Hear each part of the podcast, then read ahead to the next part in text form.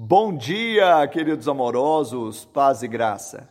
Acheguemos-nos, portanto, confiadamente junto ao trono da graça, a fim de recebermos misericórdia e acharmos graça para o socorro em ocasião oportuna. Hebreus 4,16. Aquele que recebeu Jesus se tornou filho de Deus, hoje pode correr para os braços do Pai, porque tem um sumo sacerdote, grande sumo sacerdote.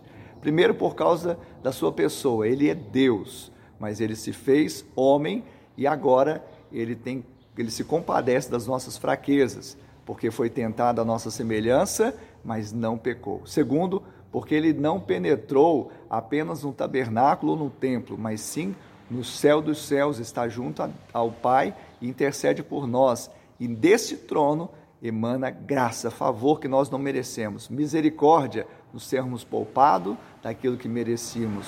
Hoje devemos entender que a graça não se oculta do povo, a graça não se esconde em uma tenda. Que você acesse essa graça por meio de Cristo Jesus e ele vai te socorrer.